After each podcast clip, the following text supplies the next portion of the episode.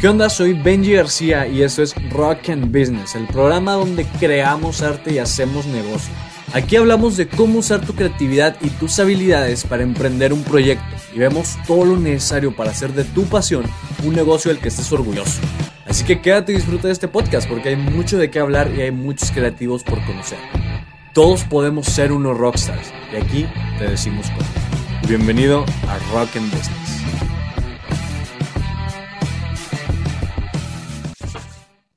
¿Qué ha habido, Rosa? Bienvenidos a un nuevo episodio de su podcast Rock and Business, el programa donde creamos arte y hacemos negocio. Saben que soy su host, Benji García, y es un placer tenerlos aquí de nuevo. En el rock de este episodio, de esta ocasión, en el episodio que tenemos el día de hoy, traemos directamente desde España a Larisa Alf. Larisa, ¿cómo estás? Estoy muy bien, es un gusto estar aquí en este podcast que me pareció una idea súper interesante Muchas gracias por la invitación. encantado, encantado de tenerte aquí. Déjame decirte que estoy especialmente muy feliz en este episodio porque, bueno, contexto, Larisa es eh, originaria de Brasil, actualmente reside en España, así que podemos decir que el podcast acaba de cruzar el océano. Por primera vez acaba de pasar a otro continente y eso me tiene bastante feliz. Ay, qué bien.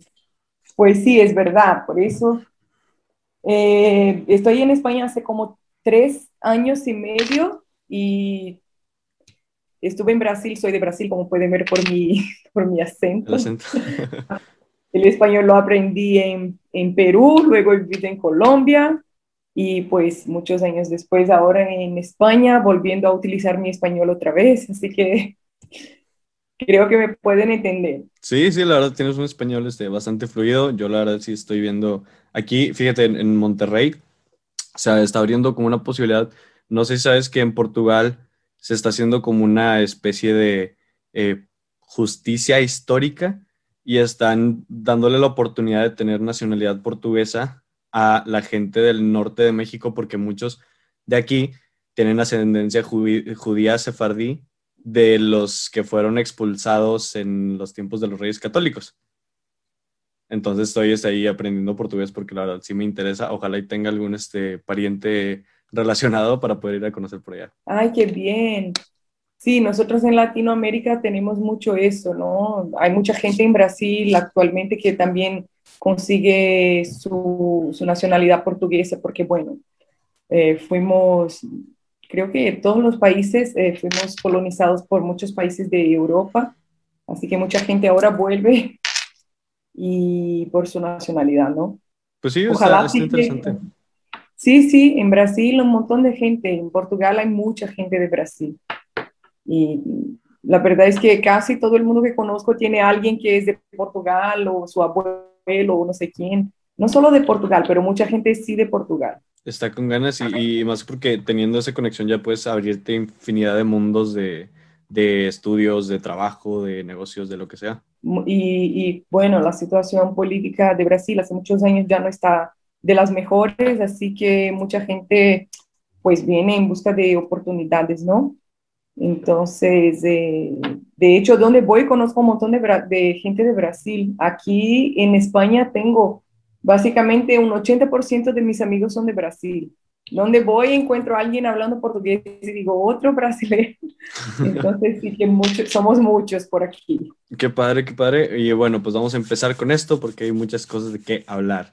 Bueno, contexto, este, primero para, para presentarte, Larisa, eh, nos conocimos hace un día o dos días en un congreso sobre neuromarketing impartido por la UDEM. Eh, y pues sí, preséntate con la gente, qué es lo que haces, este, cuál es tu... te, te, informo, este programa hablamos de rock y de business. El rock es la pasión, lo que para ti sea la pasión, puede ser eh, el neuromarketing, puede ser la cocina, puede ser la ingeniería, lo que sea, y el business es cómo has hecho de esa pasión un negocio o una forma de vida, un proyecto. Entonces, ¿qué, ¿cuál es tu rock? Y me dijiste eso y yo estoy aquí pensando, Dios mío, ¿cuál es mi rock? Porque es que soy apasionada por todo, eh, pues em, desde que empecé a trabajar, es que desde muy pequeña, eh, no sé, siempre admiré mucho a la gente que, que trabaja. Me acuerdo que cuando era eh, muy pequeñita y veía pues la, la, señora que trabajaba donde mi abuela, que pues cuidaba la casa y todo eso. Me acuerdo que ella lavaba los platos y tenía su reloj y que mojaba el reloj, que no había problema. Y pensaba, eh, ¿cómo la admiro? Porque todo el trabajo, todo el dinero que tiene, todo lo que compra es con su dinero. Y, es una mujer que cuida su casa, o sea que todo el dinero que hay en su casa es, proviene de su trabajo y, y, desde muy pequeña yo tenía esas ganas de trabajar y tener mi dinero, ¿sabes?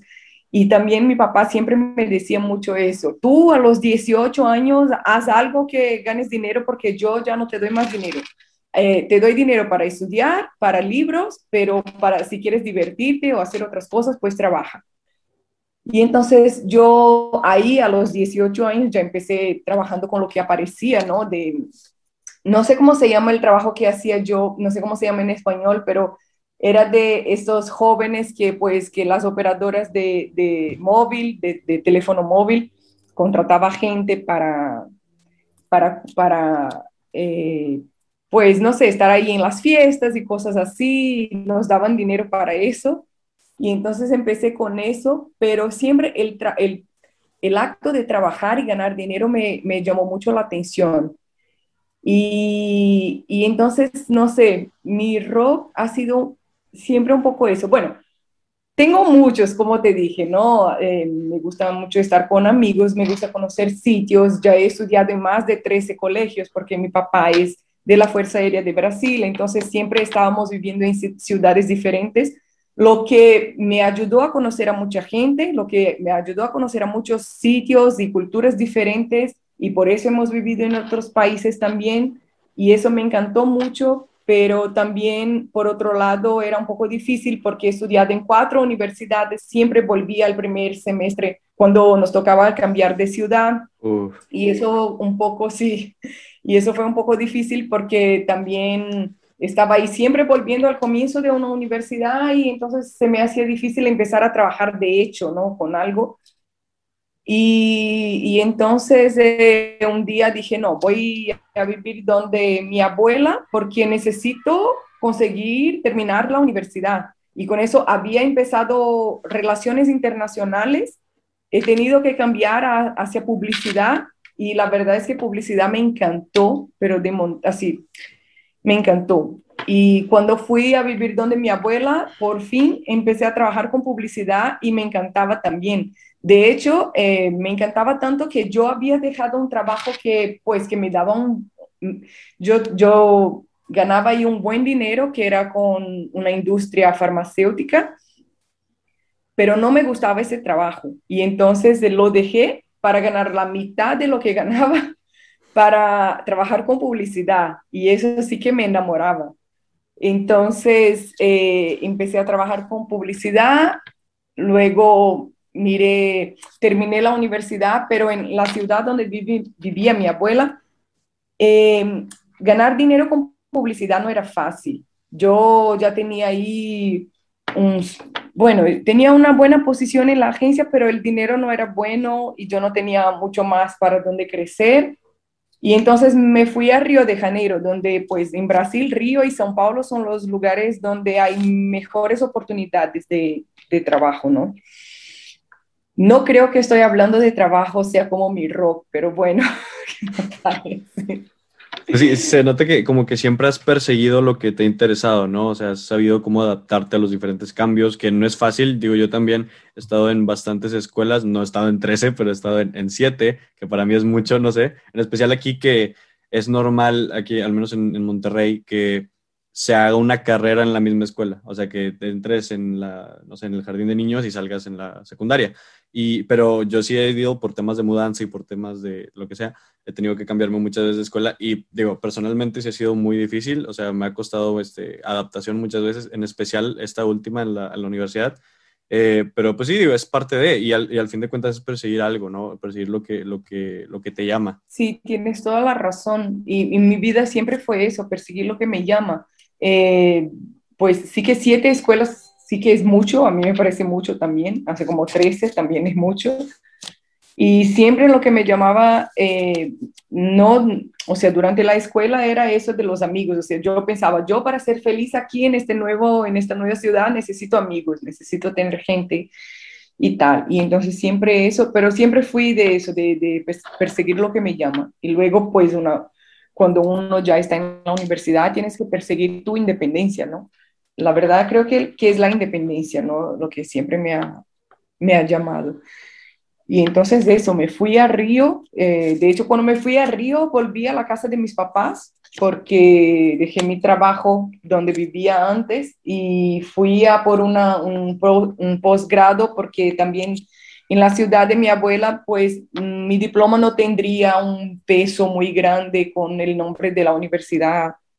Eh, pues entonces me fui a Río a, estudiar más y, conseguir algo mejor. Y fue cuando empecé a estudiar marketing. Y entonces eh, conseguí un trabajo, luego otro y por fin estaba en el marketing de una de las más, más grandes aseguradoras independientes de, de Brasil y me encantaba trabajar ahí, me encantaba, porque es que me encanta la gente de Río. Eh, para mí todos los días ir al trabajo era como, como ir a ver a, a mis amigos, ¿sabes? Al final eh, me divertía mucho y pues, y en Río me casé. Eh, y de repente, mi, después de siete años en Río, ahí trabajando y estudiando, pues invitaron a mi marido a, vivir en España, su trabajo, ¿no? Y entonces así, y claro, he tenido una hija que hoy tiene cinco años y, y mi rock ha cambiado un poco. Sí. Eh, desde que nació mi hija, eh, yo estaba ahí, creo que muchas mujeres se pueden identificar con lo que voy a decir ahora pero yo trabajaba todo el día y estaba como dos horas al día con mi hija. No tenía tiempo y eso sí que es muy duro, ¿no? Para, para las mujeres. Creo que cada vez más para los hombres también. Eh, cada vez más los hombres empiezan también a sentir eso, esa necesidad de estar más presentes en casa. Menos mal que, que la revolución digital está un poco cambiando eso, que la gente ahora puede tener más flexibilidad con todo, pero bueno, eso es algo un poco reciente, ¿no? Especialmente con el coronavirus.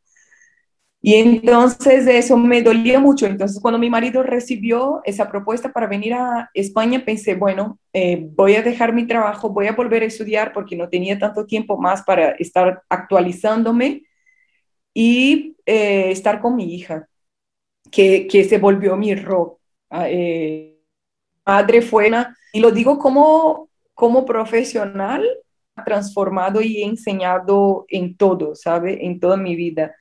Eh, una vez escribí eso, no me acuerdo dónde, pero que eh, yo contrataría a alguien que es madre, eh, pero con mis ojos encerrados, porque con mis ojos cerrados, porque una madre tiene que aprender un montón de cosas que un emprendedor tiene que tener, que un buen profesional tiene que tener, porque tienes que saber tener un buen equipo, tienes que saber eh, tener orden, tienes que saber un montón de cosas eh, que yo hasta entonces no sabía y he aprendido mucho, ¿no? Con, con la maternidad. Y bueno, y con eso empecé a estudiar un montón aquí, pero siempre pensando en eso. Ella va a estar en el colegio hasta las 4 de la tarde, eh, entonces tengo hasta las 4 para estudiar y luego voy a estar con ella. Y así fue como conocí al neuromarketing. que, que se volvió mi rock también. O sea, son muchos, ¿eh? sí, sí. Pues al final de cuentas, creo que las habilidades que puedes tener en una se, se, aplican en otra y, o sea, es un compendio de cosas, ¿no? Que al final cada quien tiene una historia diferente y prioridades diferentes y, pues muchas cosas, pero al final todos forman a una sola persona, o sea, te forman tu, tu completo tu, paquete completo de, identidad, digamos. Eso es, o sea, no, no te puedes describir con solamente una cosa u otra, sino que, eh, que es eso que dijiste. Y, pero bueno, todavía busco, eh, porque es así, cuando llegué y empecé a estudiar, luego, no sé, eh, una vez una amiga me mandó un enlace de, de una incubadora en, en, Madrid que buscaba gente de marketing para un programa de incubación, para que abrieras tu startup y todo eso. Y ese mundo también siempre me encantó mucho. Y yo, y yo me, yo hice mi inscripción como, o sea, pensé, voy a hacer porque no, no sé, no creo que vaya que me vayan a seleccionar y bueno, y voy a aprender, creo que con la experiencia voy a, a conocer gente, tengo ese tiempo ahora y me voy a, me, me gusta cosas nuevas, ¿sabes?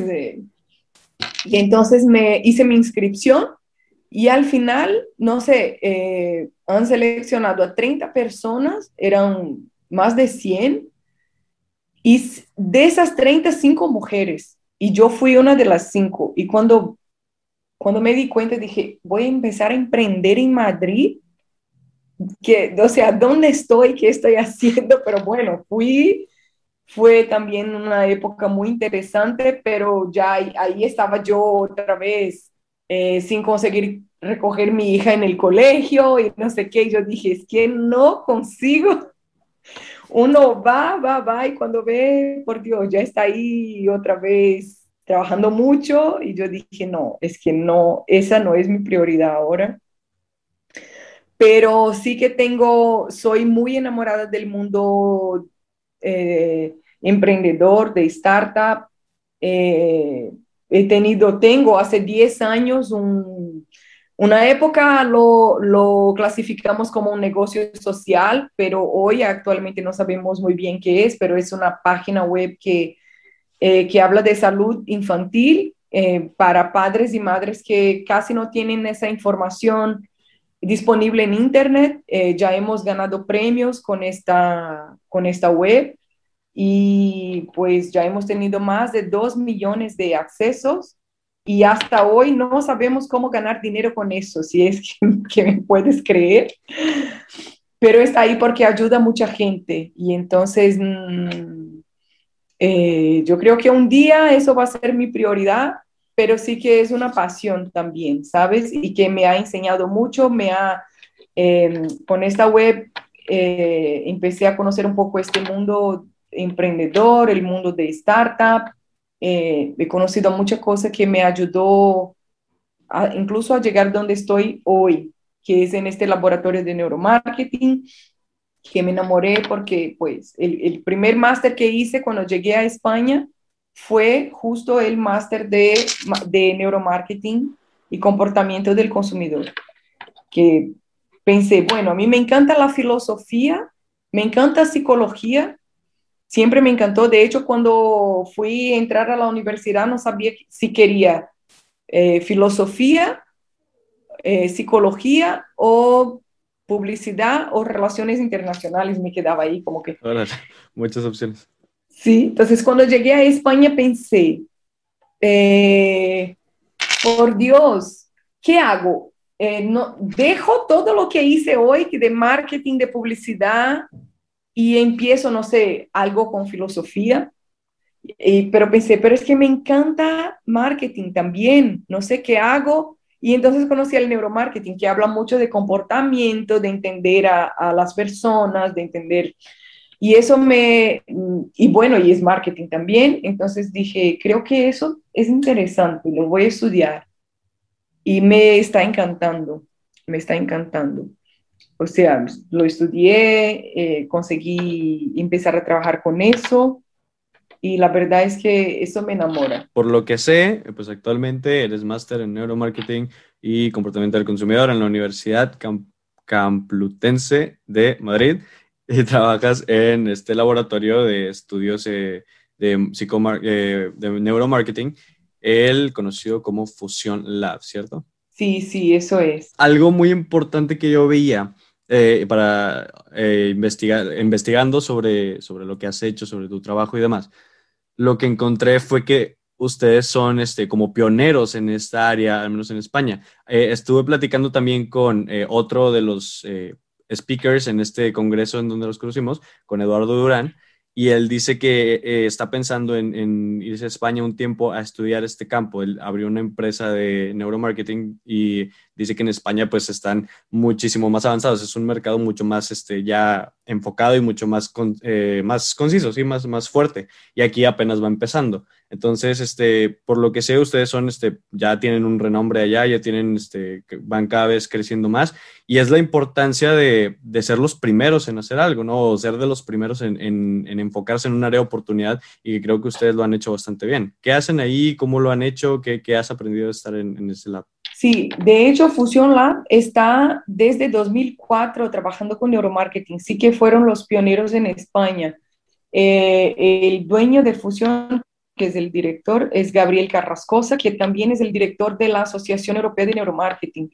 Eh, yo desde la primera vez que hablé con Gabriel eh, estuve fascinada porque eh, se nota, o sea, cuando conoces a alguien que sabe de lo que habla, que tiene experiencia y que tiene humildad, para mí eso son cosas que yo digo, yo trabajaría pues sin ganar nada, nada más para aprender con esta persona, porque sabe mucho y lo conocí por LinkedIn y también los congresos de neuromarketing que participaba, siempre estaba ahí Gabriel.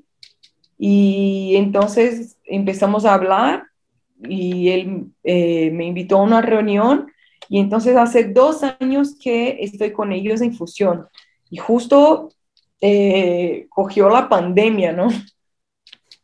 Entonces eso ha cambiado un poco las cosas no ha, no ha detenido las cosas, pero ha cambiado un poco. Y entonces yo siento que tengo mucho que aprender. He aprendido mucho y, en mi opinión eh, he aprendido entre los mejores. He tenido mucha suerte, pero todavía tengo mucho que aprender. Y pero, pero ellos han empezado desde 2004, tienen a muchos clientes, trabajan con eso hace muchos años, tienen mucha experiencia, están presentes también en Latinoamérica, tienen de hecho eh, una Fusion Lab en Panamá también. Eh, los últimos años tenían, creo que incluso más actividad ahí que, que aquí, aunque aquí tienen clientes muy expresivos, ¿no? Y, y yo llegué ahora, o sea, eh, hace dos años estoy con ellos, estoy aprendiendo mucho, eh, tenemos eh, nuevos planes, hemos sufrido pequeños cambios, adaptaciones que pues todos necesitan, ¿no?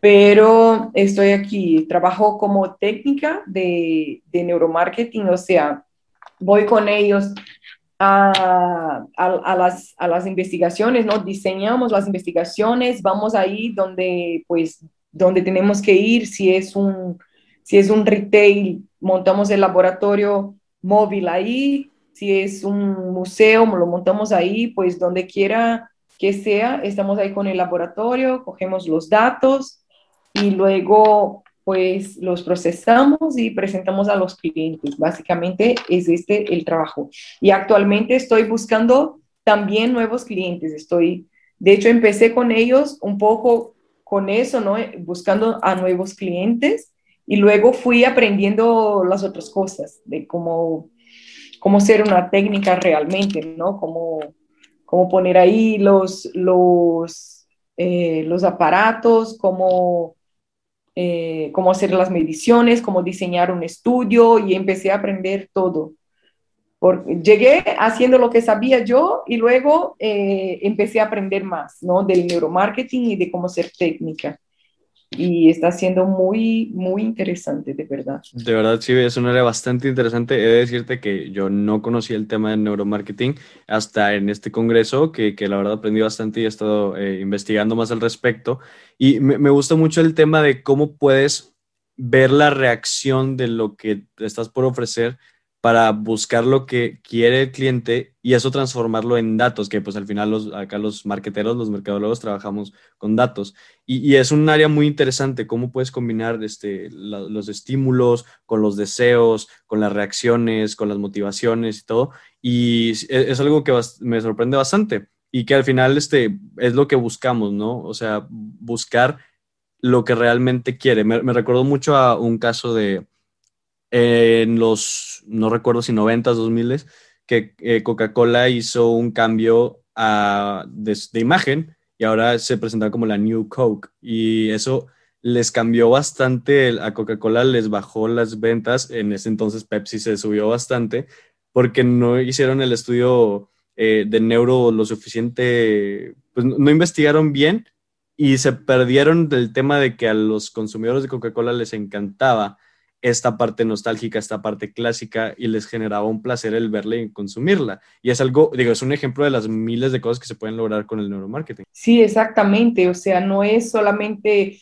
eh, durante muchos años eh, nosotros como, pues como sociedad, o sea, la economía, en economía la gente decía eso, que nuestro comportamiento era racional era racional. Los seres humanos somos racionales, todo es muy bien pensado y creo que hasta, hasta que Kahneman eh, ha ganado el, Nobel de Economía siendo un psicólogo en 2002, creo, eh, pues creo que ahí empezaron a cambiar este, este, este pensamiento, porque de hecho un 80% de las decisiones que tomamos no son racionales, son emocionales creo que solo un 20%. Hay gente que dice que 95% de las decisiones, o sea, la verdad es que la mayoría de las decisiones nuestras no son racionales. Así que el, el ser humano, el comportamiento, la toma de decisiones es muchísimo más compleja de lo que, cre de lo que creemos que es. Y es importante estudiar y entender eso. Y no para, como he dicho, no, no para manipular a la gente, sino para eh, persuadir o para mejorar una experiencia o para mejorar un producto o un servicio. Eh, al final, eh, pues yo te cuento que cuando hice este, este posgrado en marketing, cuando fui a Río, hace 10 años creo, yo estudié el marketing y dije, esto es un poco aburrido. Me, me, sorprendió. Yo creía que me iba a gustar más y me pareció aburrido. Las cuatro, producto, precio, eh, precio, eh, no sé cómo decir en español. Sí.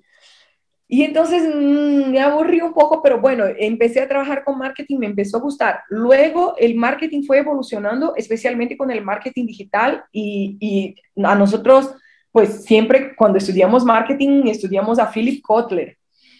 Y Kotler ha cambiado eso. De repente el marketing, creo que el 3.0 o el 4.0, no me acuerdo cuál es el marketing ahora, pero él dijo, no, no, no, el centro del marketing es el cliente.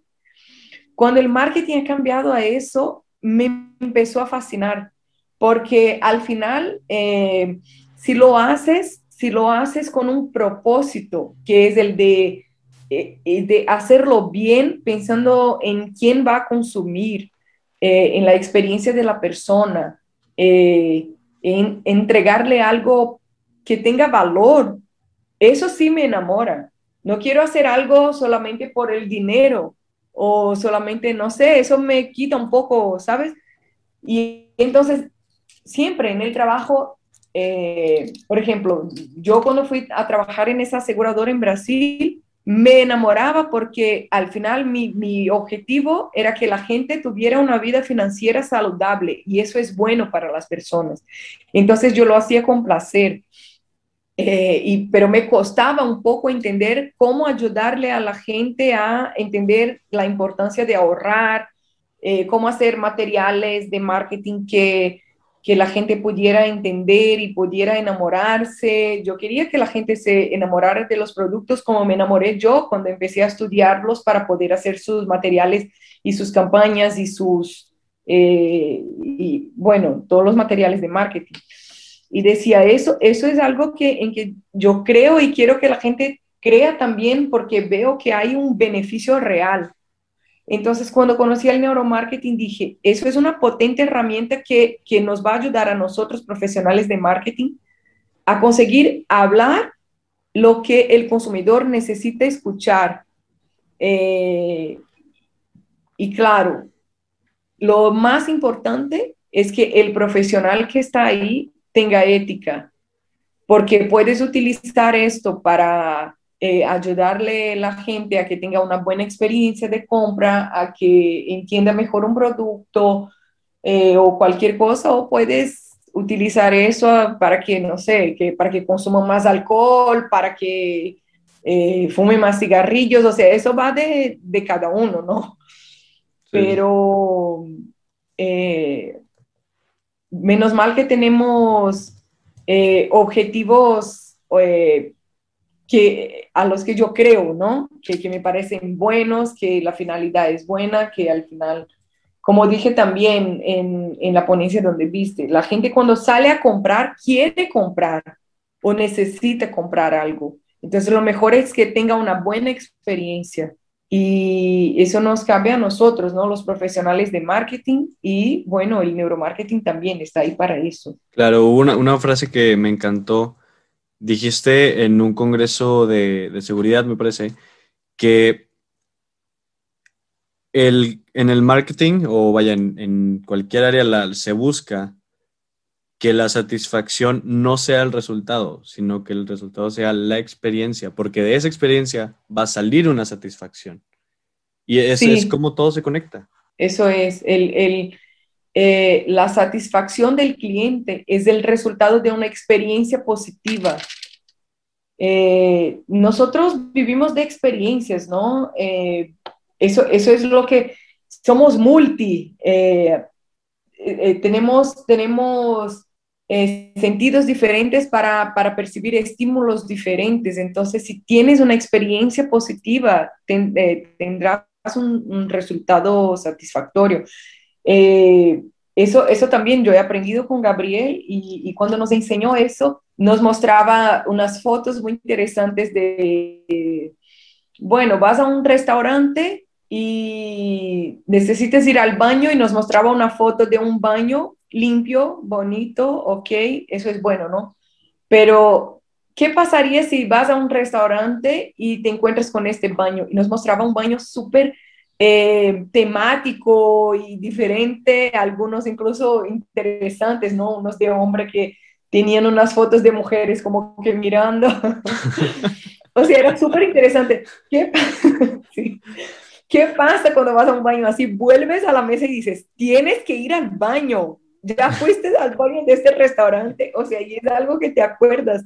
Entonces, has generado ahí una experiencia interesante, ¿no? O sea, no tienes un restaurante para que tengas un baño súper interesante, pero si lo haces, eso ya es una experiencia más que has incluido ahí para tu cliente y que es interesante, que es divertido y que va a estar seguramente en su memoria porque has, eh, has conseguido llegar a su emoción, ¿no? Si consigues conectar con la emoción del cliente, has conseguido conectar con él.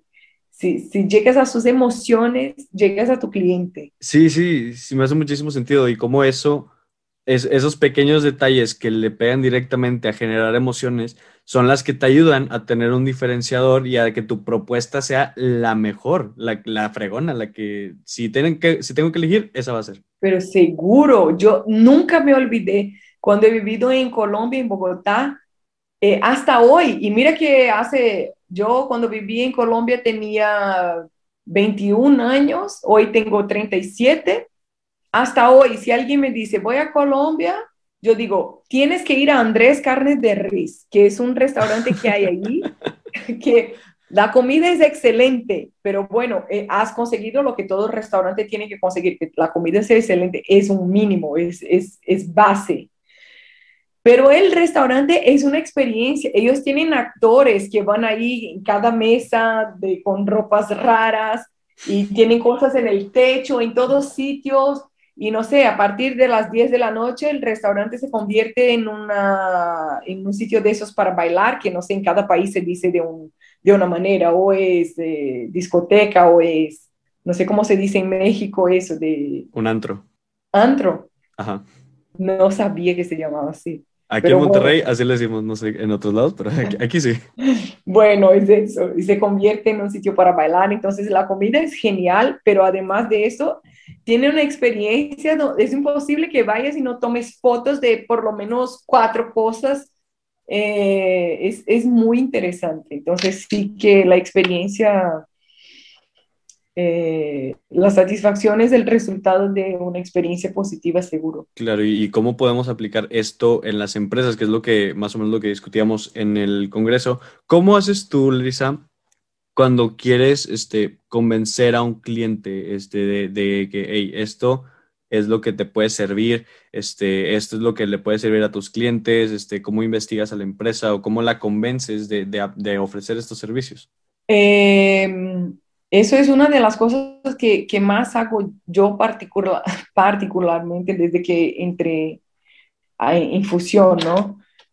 Eh, la verdad es que las empresas con, quien, con, con las que he hablado, eh, yo las miré y dije, es que ella necesita tener el neuromarketing. Nada más es, es por mi experiencia es que hago eso. ¿Por qué? Porque toda mi vida he trabajado con marketing y publicidad.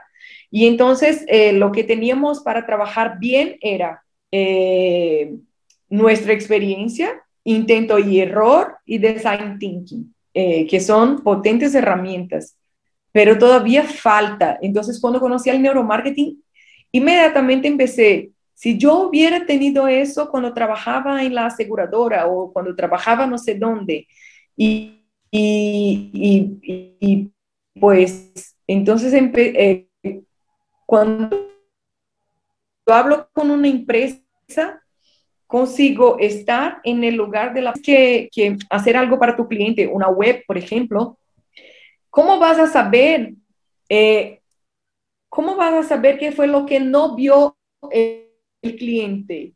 ¿Qué, eh, ¿Qué sensación ha tenido cuando vio esta foto? ¿Por qué esta foto es mejor que esta? Nosotros hemos visto en este congreso que no somos racionales. Entonces, cuando respondemos a preguntas, eh, no necesariamente es lo que sentimos cuando, cuando decimos eso.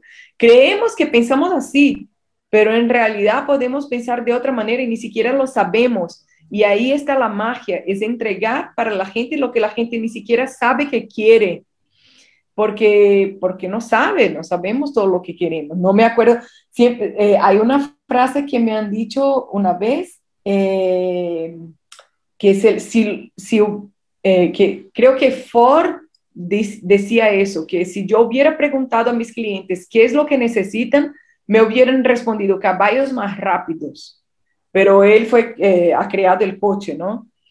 Entonces, eh, eh, me encanta eso de ofrecer algo que ni, siquiera tú sabes que lo necesitas así, como, como hizo Apple, por ejemplo, ¿sabes?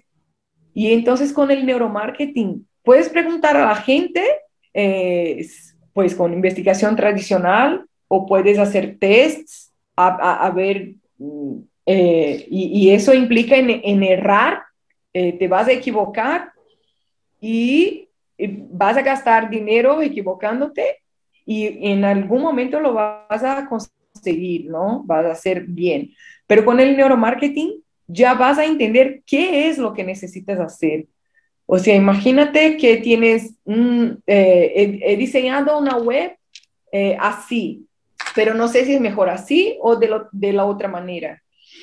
Y entonces puedes poner, eh, pues ahí, escoger a clientes y, pues tu público objetivo, poner ahí el electroencefalógrafo, eye tracking, decodificador facial, GSR para medir los batimientos cardíacos y, el sudor ¿no? de, la piel.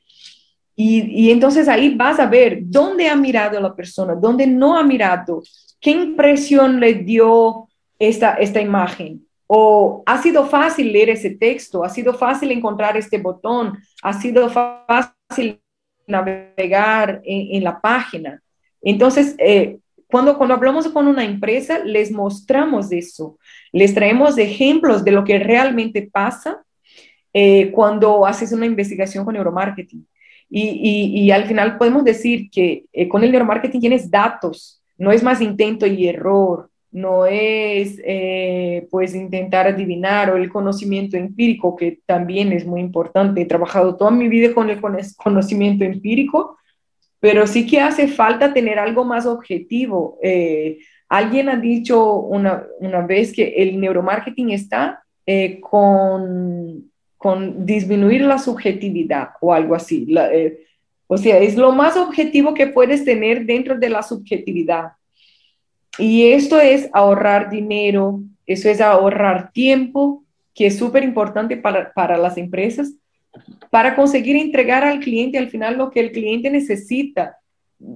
Quien tiene una empresa sabe que, que no puede tener, no puedes ofrecer a tu cliente algo que no le vaya a ser útil, porque si no vas a fracasar.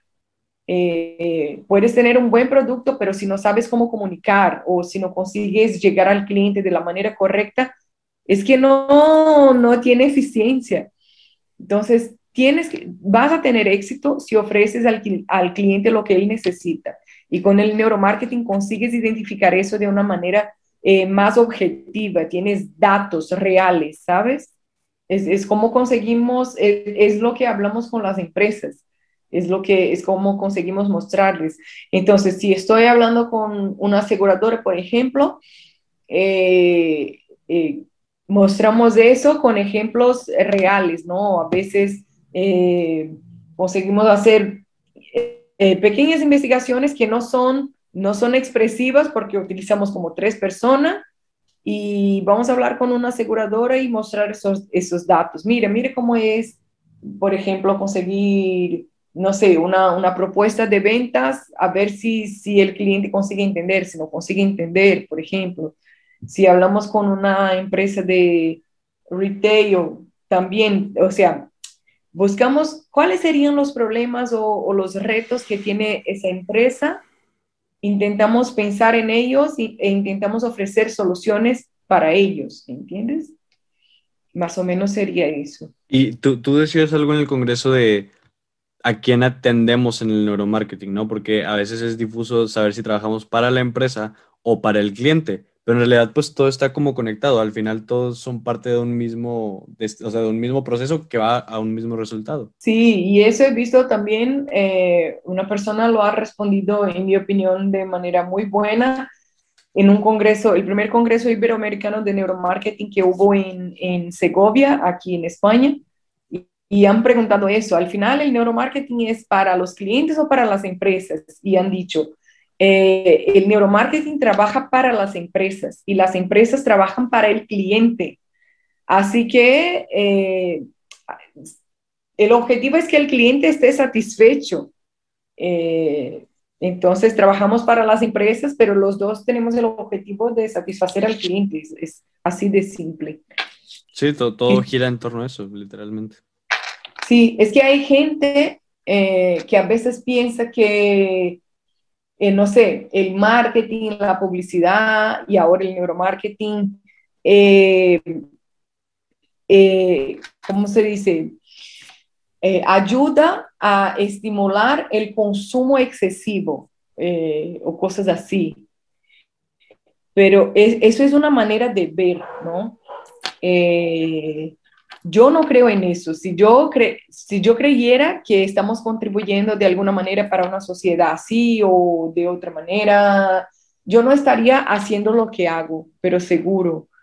Eh, creo que hoy vivimos en, y especialmente con el marketing digital, ¿no? Con las redes sociales, hemos democratizado muchas cosas.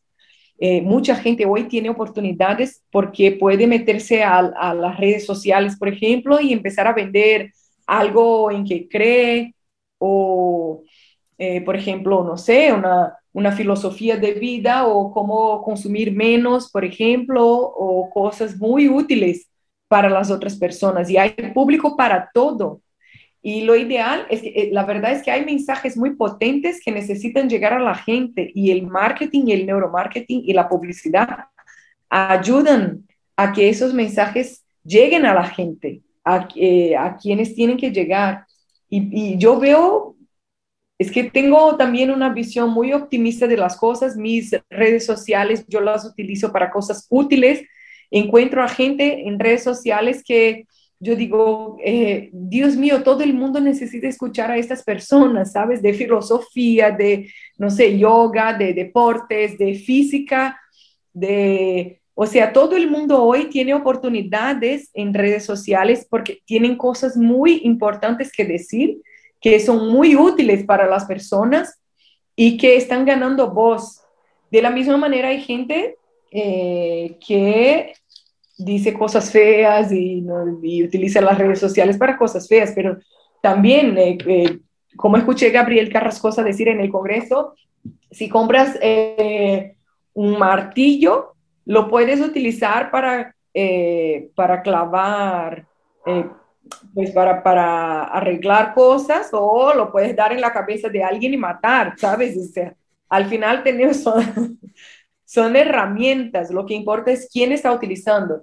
Entonces se dice, de la misma manera que se dice eso del marketing, del neuromarketing, se dice de las redes sociales, de la internet, que el mundo está perdido, que no sé qué, pero hay muchísimas cosas buenas en la internet también y en las redes sociales.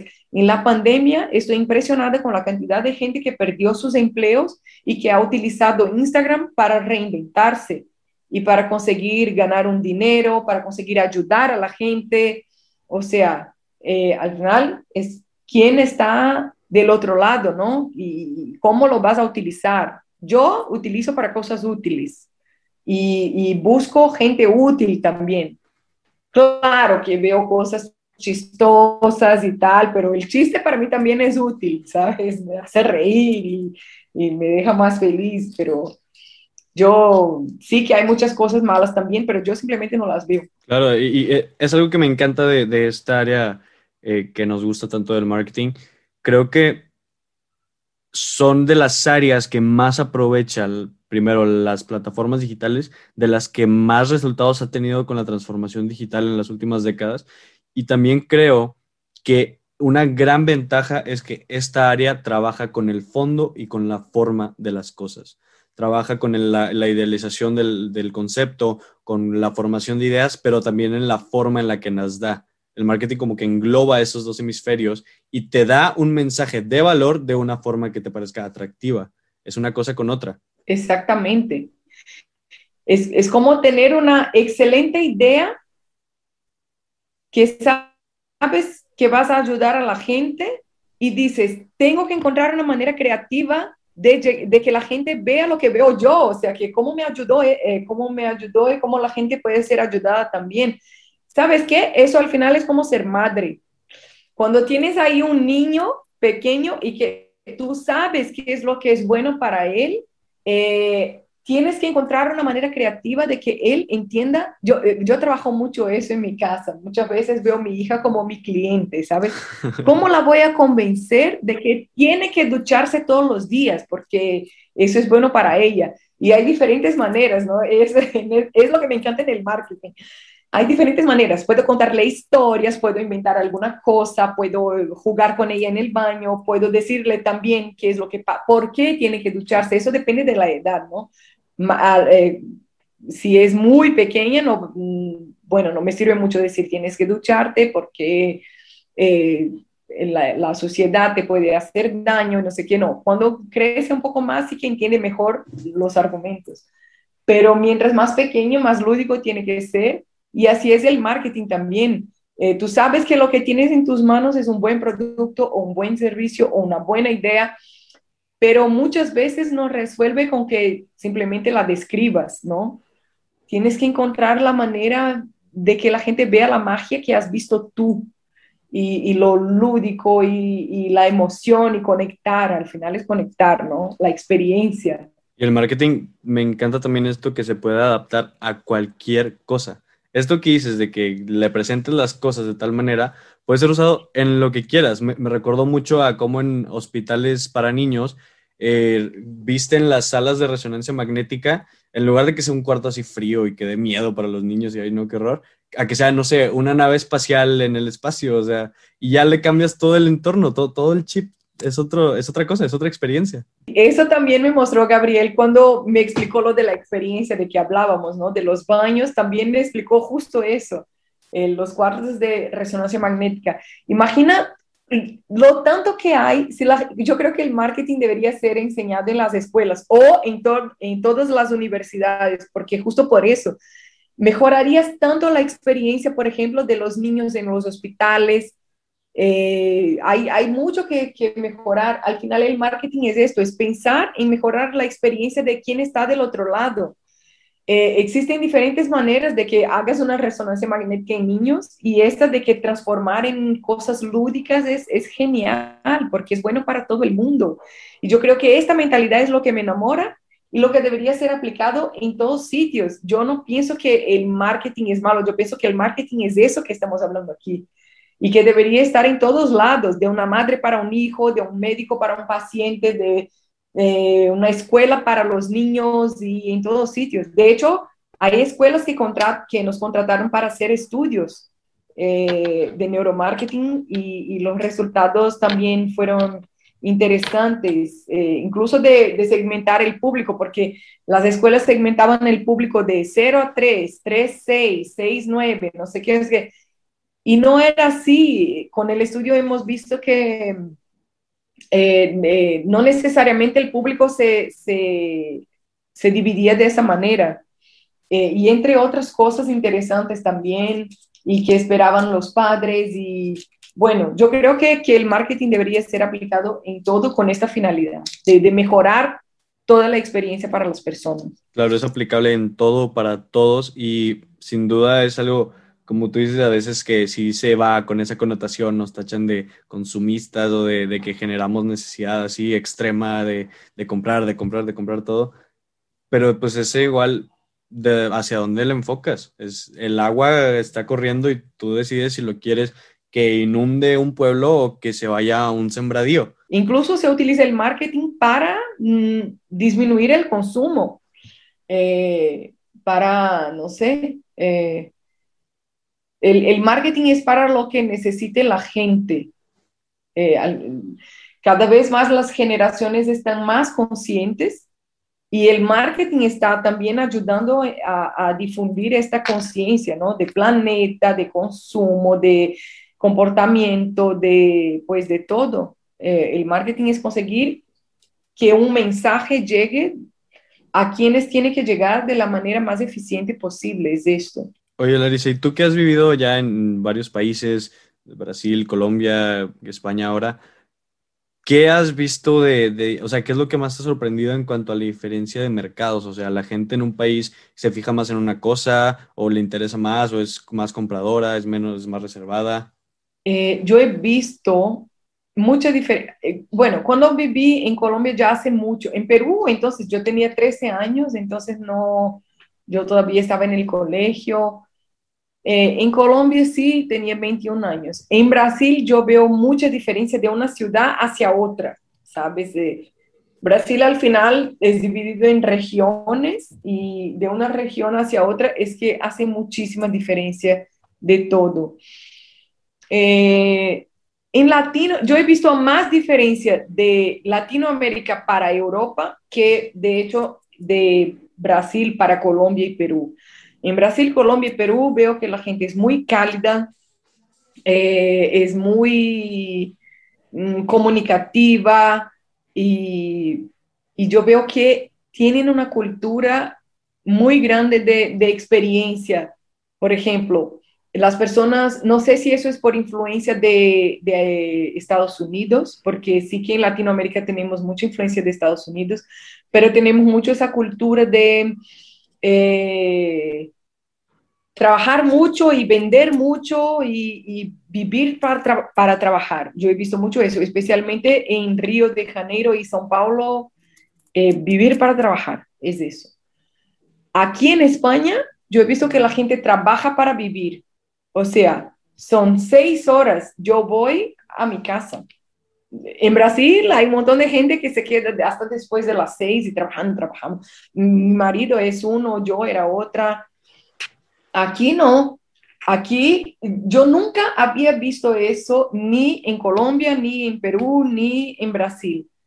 Pero aquí llego a una tienda si, si faltan cinco minutos para las dos, la primera cosa que me dice el, el vendedor o incluso la dueña es, mira, en cinco minutos estamos cerrando. Eh, y yo, yo pienso, es que yo soy una cliente nueva. yo, haría, yo jamás diría eso a una cliente que entra en mi tienda, o sea, yo ojalá consiga vender algo, ¿no? Aquí no. Eh, ojalá consiga salir a las dos para descansar porque aquí las cosas cierran a las 2, luego abren a las 5, 5 y media, hasta las 8, que era otra cosa que me costaba entender. Vas a un centro comercial y los restaurantes cierran a las, a las 4 para abrir a las 8. Y yo, pero es que, ¿qué, ¿qué sentido tiene? No tiene ningún sentido. Y entonces aquí no, la gente quiere vivir, quiere descansar y el trabajo no es todo. Y en Latinoamérica no, nosotros trabajamos mucho y hacemos cualquier cosa para tener un nuevo cliente, para si tengo que quedarme aquí hasta un poco después de mi horario, me quedo desde que, no sé, yo consiga fidelizar a este cliente. Y aquí no veo esa cultura, no veo. La gente es, bueno, a las dos voy a cerrar, eh, ve lo que, tenga, lo que tengas que ver ahora porque a las dos te toca salir de mi tienda porque quiero cerrar. Voy a almorzar, ¿sabes? Esa fue creo que la diferencia que más me llamó la atención. Y casi nadie se queda hasta después de su hora de trabajo, no importa, pero la gente también aquí es muy eficiente, muy, no sé, haz lo que tiene que hacer dentro de su horario, cosa que, por, por ejemplo, en Brasil yo veo la gente más, un poco más dispersa, más, conversa más, toma más café, Mm, bueno, eh, no sé, son, creo que esto, e, eso es lo que más me pareció diferente. ¿Y crees que alguna es mejor que otra? Yo he visto que hay, hay cosas que son mejores y cosas que son peores. Por ejemplo, eh, si, trabajamos hasta después para conseguir el cliente, seguramente vas a tener más clientes, o sea, vas a tener más chances de, sobrevivir y, que no cierre tu negocio. Y, por un lado, para el negocio, para el trabajo, es mejor eh, que pienses en el cliente como hacemos en Latinoamérica. Por otro lado, aquí se tiene más calidad de vida. Eh, o sea, la gente sí que, que piensa que merece descansar y que merece, o sea, yo voy a trabajar bien, pero voy a descansar bien también. Y eso es importante para, para la vida, ¿no? Nosotros hemos tardado un poco hasta acostumbrarnos con eso, de, de verdad merezco, merezco descansar. Nosotros no teníamos esa mentalidad, nuestra mentalidad era de tenemos que trabajar y trabajar y trabajar y trabajar porque sí, es lo más importante. Y yo creo que una cosa puede aprender con la otra. Mm, lo principal es el equilibrio, no es, no necesita ser como decimos workaholic, trabajar, no, sí que es importante tanto cuanto trabajar es descansar, pero no eches un cliente de tu tienda porque es tu hora de almuerzo, ¿sabes? O sea. Sí. Aquí en México tenemos un pensamiento muy así. Me acuerdo, aquí en México tenemos esta idea de que nunca te vas antes que el jefe. O sea, si, si tú te quedas trabajando y el jefe sigue en tu oficina, tú tienes que estar todavía más. Y, este, y en cambio, no sé, un alemán es su hora, como dices, es su hora y vámonos a lo que sigue. Y este, también recuerdo alguna vez escuchar una conferencia o, que alguien lo mencionó, no recuerdo, un, empresario de Suiza o de Suecia o de, no sé, algún país nórdico, no recuerdo, pero decía así, este, les voy a contar mi experiencia en Monterrey. Y, yo así como que, ah, mira, Monterrey, pues va a decir algo chido, espero. Y dice, este, allá eh, la gente es muy cálida, este, es muy, este, pues Latinoamérica a fin de cuentas es muy, este, así muy de hablar, muy de todo. Sin embargo, eso nos hace en conjunto perder como cinco horas de trabajo a la semana. Es como que, órale, o sea, e, es, ¿qué valoras? O sea, es el hablar, porque ahí, aquí en Monterrey, digo, lo que mencionaba el empresario era que el jefe todas las mañanas bajaba a saludar a los empleados. Así pasaba por las líneas, pasaba por la producción y todo, y cómo están, cómo está la familia, bla, bla, bla. Y es este, ¿qué valoras más? O sea, ¿valoras la producción? ¿Valoras que, que se tengan resultados? ¿O valoras que tus clientes estén bien? O sea, y que tus usuarios, que tus que la gente que trabaja contigo esté bien. Y creo que lo vimos ahora con el COVID, ¿no? Es manejas este, con el tema de, de encierro y de todo valoras la salud de las personas, pero también es valorar la salud mental, porque no es sano ni estar encerrado tanto tiempo, pero tampoco es sano salir. Y les dices las noticias eh, procurando que estén informados, pero también no se las das procurando que no entren en pánico y que la saturación, o sea, es un juego de balancear que está muy cañón. Totalmente. Eh, yo creo que es un juego donde los dos lados tienen que aprender un poco con el otro, el uno con el otro, porque lo ideal sería justo este equilibrio, ¿no?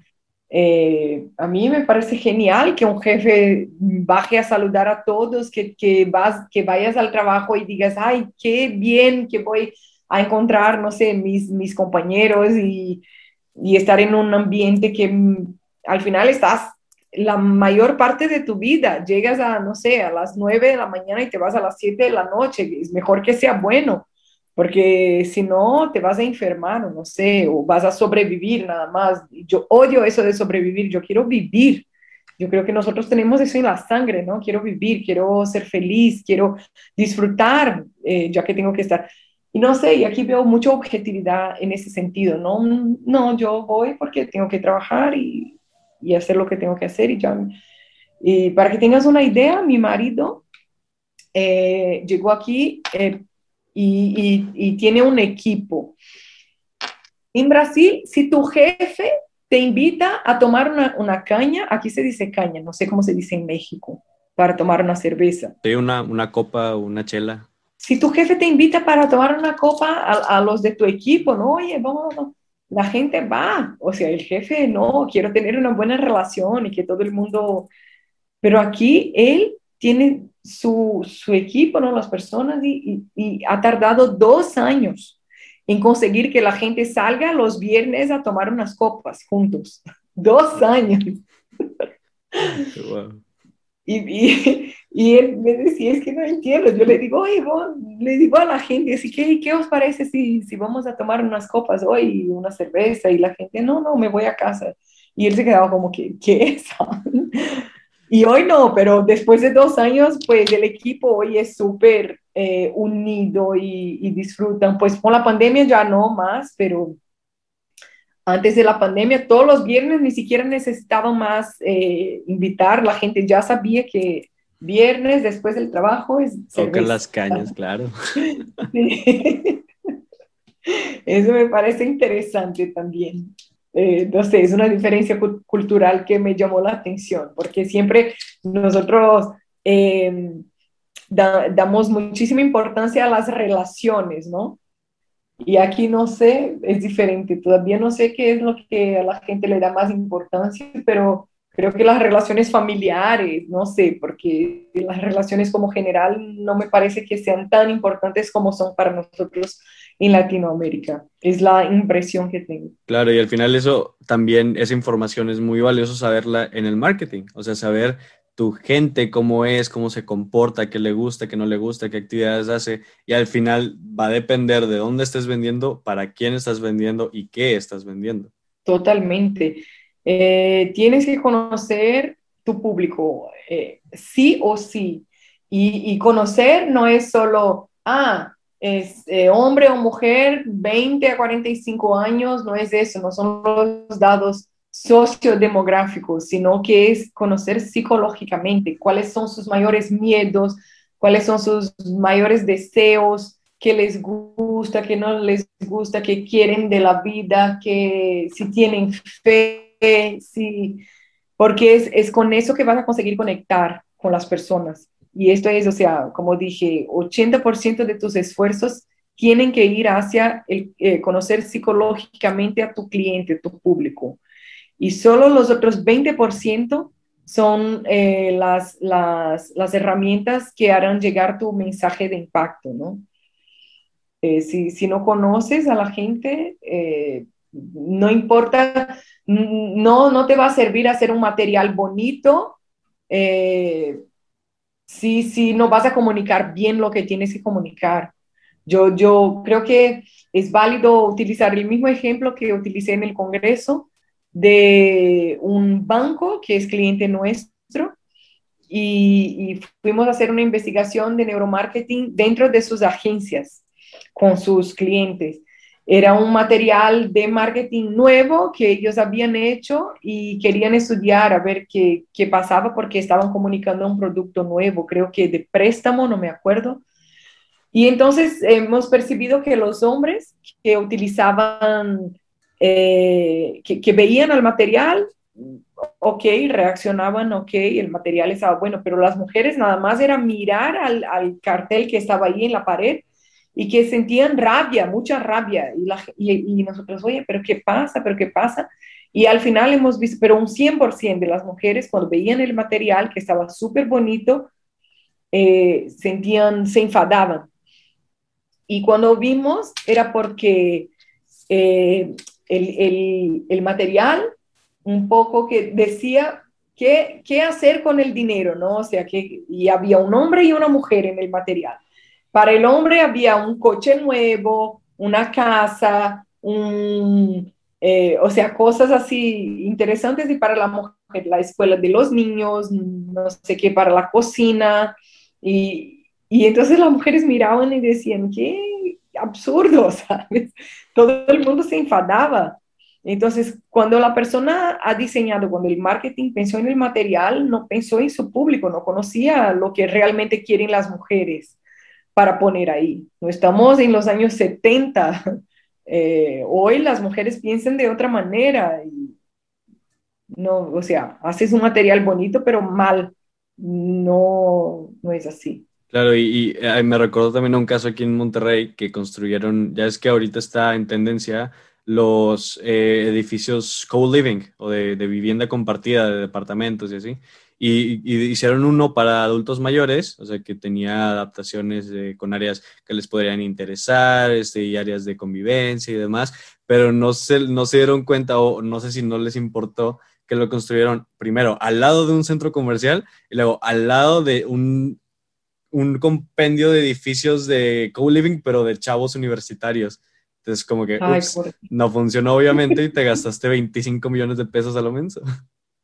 Esa es la importancia de que conozcas a tu, a tu público, porque al final es echar dinero a la basura si no lo haces. Si no lo haces bien, eh, por eso digo, es 80% conocer a tu, a tu público.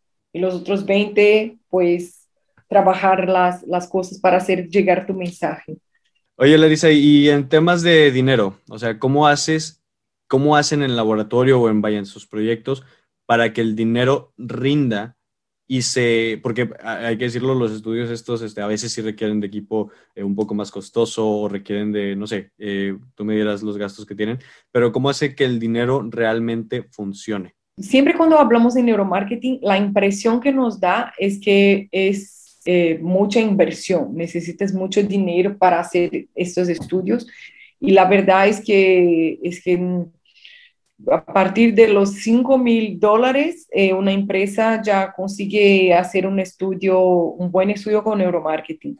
De hecho, ahora con modalidades online, eh, incluso con menos se, consigue hacer una inversión en una buena investigación. Pero y, y, entonces, para que el dinero rinda, eh, si vas a invertir en... Es que, es que para mí es una cosa obvia. Si yo voy a hacer un estudio con neuromarketing que me va a dar exactamente lo que tengo que saber, eh, es el, el, dinero más bien invertido que puedo, que puedo tener. Por ejemplo, hay, hay eh, empresas que hacen estudios de neuromarketing antes de lanzar un, pues una nueva temporada de una serie. Eso ahora pasa mucho, los canales de televisión prácticamente todos contratan eh, neuromarketing para, para eso, porque el neuromarketing al final te dice exactamente dónde, dónde el público desenganchó, ¿sabes? Eh, aquí va bien, va bien y aquí no, no funcionó. Y aquí, y entonces ellos pueden modificar y cuando salen a la calle con una serie nueva o una película o cualquier cosa así, ya saben qué es lo que funciona y qué es lo que no funciona. Y por eso las televisiones contratan siempre, siempre. Eh, aquí hay canales de televisión que tienen contratos desde hace años y que siempre están ahí haciendo porque creo que ya no pueden más lanzar cosas sin antes haber hecho el estudio, a ver dónde la gente se engancha y dónde no engancha, ¿sabes? Entonces, eh, cuando, cuando sabes que el material va a tener, va a ser eficiente, eh, tu dinero eh, va a valer la pena, no, no hay riesgo de que, de que, de que no sea eficiente, de que lo eches a la basura. Eh, no sé si era esa tu pregunta, ¿no? De que cómo hacer. Sí, sí, sí, o sea, cómo, cómo influye el, la información con el uso del dinero, o sea, todo es, es inversión inteligente, ¿no? Depende de, de es la, el valor de los datos. Tipo, aquí en México tenemos un problemón en tema de datos, por ejemplo, en sistemas de gobierno, que los registros son un caos y cuando vas al Ministerio Público a denunciar que te asaltaron o algo, meten tu expediente en un estante gigante y los datos se pierden y en los hospitales está todavía peor. Entonces, sí, este, y por eso mismo se gasta mucho dinero innecesariamente. Y, y es parte de eso, de, de, saber cómo aprovechar esa información para que el dinero rinda. Sí, totalmente. Eh, no, al final no vas a echar a la basura eh, tu dinero porque no vas a hacer un material que puede que no funcione. Imagínate lanzar una película y que si puedes saber antes de lanzar dónde la gente se engancha, dónde no engancha, ¿por qué no lo vas a hacer? Porque vas a, a correr riesgo de que la, a la gente no le guste y no sé, ¿sabes? Eh, ya vas con los datos ahí. Es muy interesante. Claro. Una vez yo hice, yo hice un estudio, he conseguido a clientes así, porque la gente vino a mi casa con un estudio que hicimos, eh, que eh, el estudio necesitaba un ambiente más familiar. Eh, yo creo que fue el estudio de Instagram que te comenté en el Congreso. Uh -huh. Y, y, la gente necesitaba que fuera, no queríamos un lugar frío, ¿sabes? Queríamos un ambiente más familiar para que la gente estuviera ahí navegando por Instagram de manera más, casi como si estuvieran en sus casas. Y la gente vino a mi casa para hacer ese estudio y mucha gente que vino, pues trabaja en diferentes cosas y la gente se quedaba como que, wow, eh, esto es increíble, yo quiero también y, te confieso que de ahí conseguimos algunos clientes porque la, eh, gente venía y, decía, pero esto, incluso después del estudio, había gente con quien conversábamos y decíamos, tú tienes una hija pequeña y la persona, ¿cómo sabes? Nosotros no, no, es porque cuando has mirado a, a la foto de, de, la marca de ropas infantiles que había una niña, te has emocionado más y la gente, es que te da ese nivel de detalles. Y nosotros sí. O entonces tú, tú, tu, tu equipo es Real Madrid, la persona, ¿cómo lo sabes? Y tal. No, porque cuando apareció la foto de Real Madrid, tu reacción, no sé qué y tal. Y entonces la gente veía que realmente funcionaba y, entonces han estado todos muy interesados. Claro, oye Larisa, tú que conoces el, el, mercado, vaya, el, el gremio de la, eh, del neuromarketing en España, que pues sabemos que es un mercado ya viejo, en esto ya sabe, ya se sabe cómo se hacen las cosas. ¿Qué podemos aprender en Latinoamérica, que es un mercado más, digo, es un campo más verde, más, eh, menos desarrollado? ¿Cómo, ¿Qué podemos aprender de un mercado como España que ya está establecido para que el neuromarketing crezca aquí? yo empezaría eh, conociendo a los grandes nombres del neuromarketing, eh, porque son todas esas personas están en internet y están hablando de eso. Entonces, puedes encontrar a vídeos, puedes encontrar a libros, eh, porque yo cuando, cuando buscaba sobre el neuromarketing en, en internet, veía mucha información que no es eh, no es un 100%.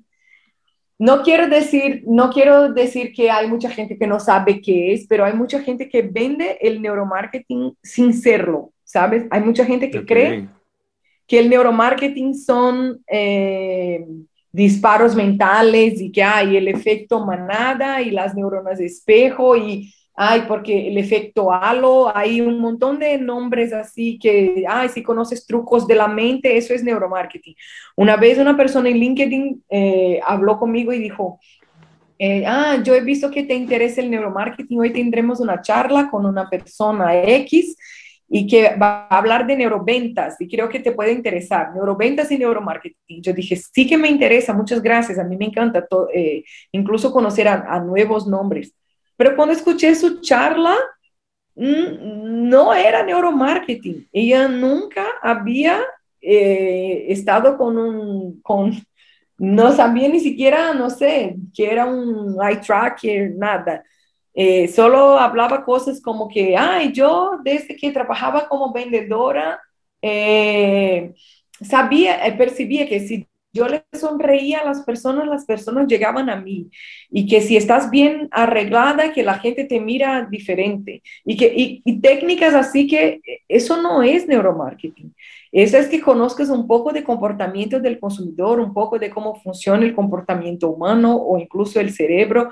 Y hablaba algo de neuronas también, que, eh, bueno, pero eh, lo que más hay, creo que un 80% de información que hay disponible en Internet que se dice neuromarketing, en realidad son cosas así.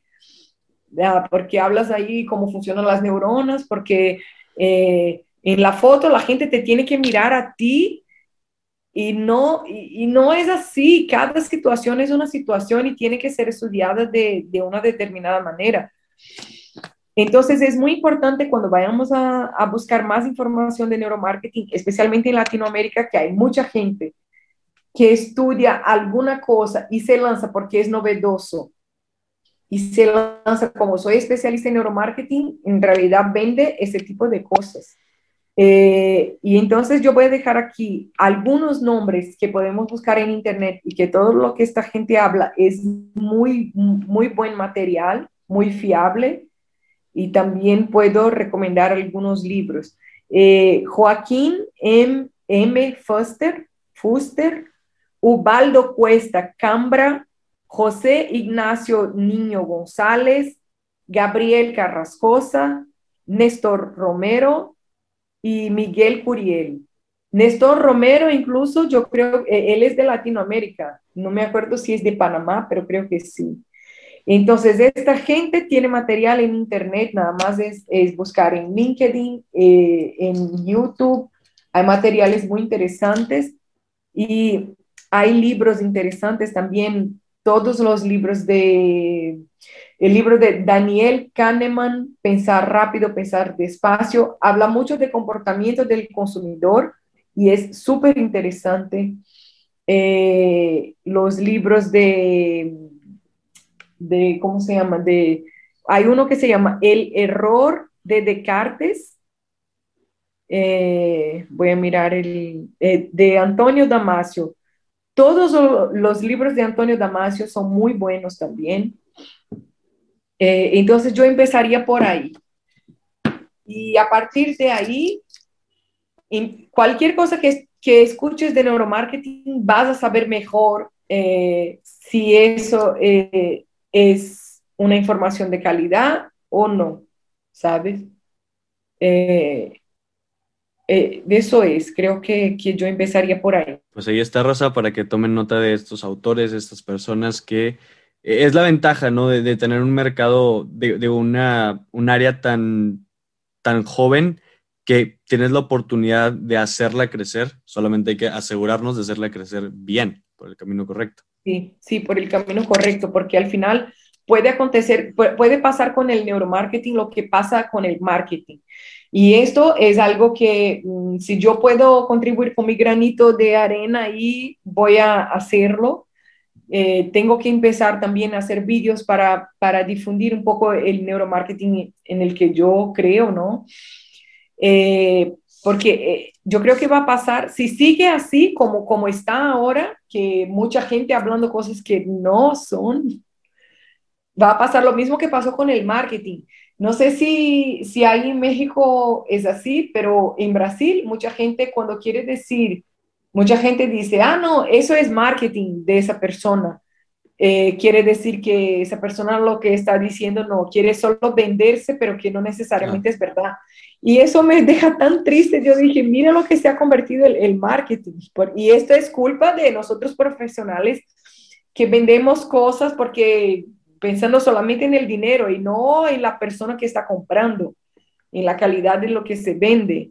Por eso para mí es tan importante que eh, nosotros pues utilicemos Internet para difundir lo que es bueno, lo que es verdadero, lo que funciona, para que después la gente no, en estos días yo estaba escuchando a mi filósofa favorita de la vida, que es la profesora Lucia Elena Galvão, que es de Brasil. Esta mujer, todo lo que dice me encanta. Y, pero me puse muy triste porque había un vídeo suyo que decía sobre la efectividad, la eficacia de la comunicación.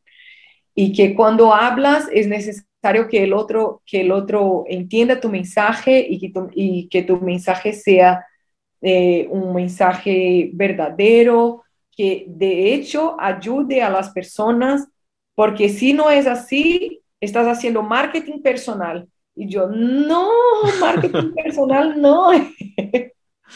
Marketing personal no es mentira, no son mentiras que cuentas para que la gente te mire. Esto es otra cosa importante de eh, que sepamos. De nada sirve llamar la atención si no llegas a la conciencia de las personas. Y eso sirve para el marketing, para el neuromarketing o para cualquier cosa. Entonces, ahí, aquí, eh, yo creo que nosotros publicistas, porque yo me formé en publicidad, aprendemos mucho a cómo llamar la atención, pero no aprendemos tanto lo importante que es eh, que el mensaje llegue al consumidor de una manera que entre en su mente, no solo llamar la atención. Entonces, hay, por ejemplo, aquí en España hay un comercial, un, un, spot, no sé cómo se dice, de radio, en la radio, que yo odio y que hasta hoy no me acuerdo el nombre de, de la tienda de coches, pero el comercial es, es así. Compramos tu coche, compramos tu coche, compramos tu coche. En no sé dónde, compramos tu coche. Compramos tu coche, compramos, es así todo. Y yo digo, pero, por Dios, eso sí que llama la atención, pero eso me fastidia. Entonces, llamar la atención solo por llamar no es importante. Tienes que llamar la atención y, transmitir un mensaje importante de una manera que sea agradable a las personas. Eh, tenemos que difundir las cosas de manera correcta y ética. De lo contrario, el neuromarketing se va a convertir en lo mismo que se ha convertido el marketing y que me deja muy triste y que voy a seguir luchando para decir, no, no, existe el marketing bueno. claro, sí, la gente ya está harta de que le vendan, ya no quiere ver comerciales en todos lados. Yo por eso como que agarré esta mentalidad cuando empecé a acá, pues digamos, mi carrera en esta área, que, que, apenas estoy haciendo mis primeros pasos, y es no vendas nada, regala valor, regala contenido de valor, regala cosas que le sirvan a la gente, y así en algún momento cuando quieras vender algo, ya la gente te lo va a comprar porque sabe que es valor y que no es simplemente que quieras sacarle esos bolsillos. Me encanta ese tipo de marketing, el inbound marketing, ¿no? Empiezas a hablar algo que crees que, o sea, que cómo te enamoró a ti este tema, a otras personas también puede que les interese porque es útil de alguna manera y vas a crear una comunidad en torno a eso. Hay gente que se va a interesar como a ti te interesa y luego hay gente que va a querer saber más y más y más y luego pues eh, si haces un curso o cualquier cosa o eh, haces un, material y lo vendes, la gente lo va a comprar enamorada, lo va a comprar porque cree en eso y sabe que es útil y no porque lo has empujado. Yo creo que eh, tiene que existir otra manera de que, por ejemplo, YouTube eh, consiga ganar dinero, porque yo amo YouTube, pero yo odio cuando estoy escuchando cualquier cosa y de repente me interrumpe con una publicidad que no me interesa. Sí, hay veces que estoy... Horrible. Hay veces que estoy haciendo, por ejemplo, horas, estoy rezando. Hay veces que utilizo YouTube para rezar y estoy ahí, Padre nuestro, que estás en el cielo, y de repente, no sé, una propaganda de cualquier cosa, y yo, por Dios, es que estoy meditando y viene una propaganda y no, eso me, e, esa interrupción y esa invasión en yo no creo en ese tipo de cosas, pero claro, ellos tienen que ganar dinero y por favor que ganen más porque me encanta YouTube, pero ay, tiene que existir otra manera más inteligente porque eso no, no es la mejor, seguro. Totalmente de acuerdo. Igual, pienso exactamente lo mismo. Larisa, ha sido un verdadero placer tenerte aquí. Para cerrar, vamos a, tirar a futuro. ¿Qué viene para ti? ¿Qué quieres hacer en estos futuros años, en estos próximos años? Viendo a ver si al fin ya acaba el tema de COVID pronto, la cuarentena, todo esto, ¿qué, qué viene para ti? Bueno, yo quiero seguir trabajando con neuromarketing, creo que todavía hay mucho que aprender de esto eh, y yo quiero también y especialmente conseguir llevar a la gente lo, lo, lo, poco que sé, porque sé que tengo mucho que aprender, pero lo poco que sé, ya sé que puede ayudar a mucha gente, como me ayudó a mí, como ayuda a los clientes con quienes trabajo. Y sé que es algo que le interesa a mucha gente, especialmente en Brasil y en, Latino, en Latinoamérica, que no tenemos, todavía estamos eh, e, empezando, ¿no? Entonces, mm, quiero muchísimo conseguir lanzar videos, hablar más de neuromarketing, compartir con la gente todo lo que sé, todo lo que me enamora y todo lo que voy aprendiendo. Estos son mis planes y a partir de ahí, como dijiste del inbound marketing, a ver si, si de repente, si existe una comunidad en torno a eso, eh, si hago otro tipo de cosas, pero seguramente seguiré trabajando y estudiando el neuromarketing y, e intentando compartir lo que sé con la gente. Pues vienen cosas grandes, tanto para ti, para el neuromarketing, eh, para todos. Espero que, salgamos mejor de esta situación y sin duda hay muchas cosas muy interesantes que explorar. Larisa, muchas gracias por estar aquí. ¿Tus redes o dónde, podemos encontrar eh, tu contenido o las cosas que haces? Eh, bueno, yo tengo todo lo que, bueno, no hablo tanto todavía, pero estoy empezando en mi Instagram, arroba Larisa Alf, es Larisa con doble S y Alf con doble F de Francia. Arroba Larizal eh, es el principal canal donde comparto cosas, pero están todas en portugués. Voy a empezar ahora a compartir cosas en español porque veo que especialmente eh, México, personas de Colombia y de otros países de habla eh, que hablan español están muy interesados, me preguntan cosas, así que voy a empezar a pensar cómo compartir en español. De repente voy a empezar con YouTube también pero de momento es mi Instagram es donde vas a encontrar más cosas y más materiales. Muy bien, pues ahí pueden conseguir este, el material de Larisa, la verdad. Eh, vale mucho la pena y poco a poco si hablas portugués, pues ahí está. Y si hablas español, próximamente también habrá. Muchas gracias, Larisa, de verdad, encantado, un, placer haber platicado contigo y feliz de que este proyecto ya esté llegando a cada vez más lados. Va a Brasil, va a España y va próximamente a dominar el mundo. Ay, muchísimas gracias también, ha sido un gustazo estar aquí, me encantó, lo disfruté mucho, ni siquiera sentí la hora, la hora pasando. Así es, pues igual quedas invitadísima cuando este, la próxima vez que quieras hablar o, cuando haya novedades de este tema del neuromarketing, un placer. Este, igual ahí, si en algún evento de la universidad nos llegamos a volver a ver, igual será un placer volver a hablar contigo. Ay, lo mismo, lo mismo, me encantó. Muy bien, Raza, pues esto fue Rock and Business, el, el programa donde creamos arte y hacemos negocio.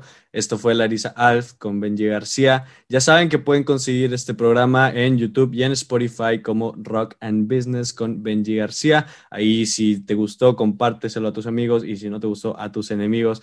Eh, hay más contenido de este tipo en mis redes sociales. Raza, recuerden que tengo un nuevo arroba de redes sociales. Me encuentran en todos lados como Benji García TV. Benji con JI, Benji García TV en todas las redes sociales para que me sigan y compartan. Hay muchísimo contenido todos los días. Y en mi canal de YouTube, ya saben, Benji García. Ahí encontrarás todas más pláticas con creativos, más pláticas con gente de temas de neuromarketing, de temas de negocios, de cualquier tema relacionado con el rock y en business. Muchas gracias por estar aquí. Nos vemos en el próximo episodio. Bye.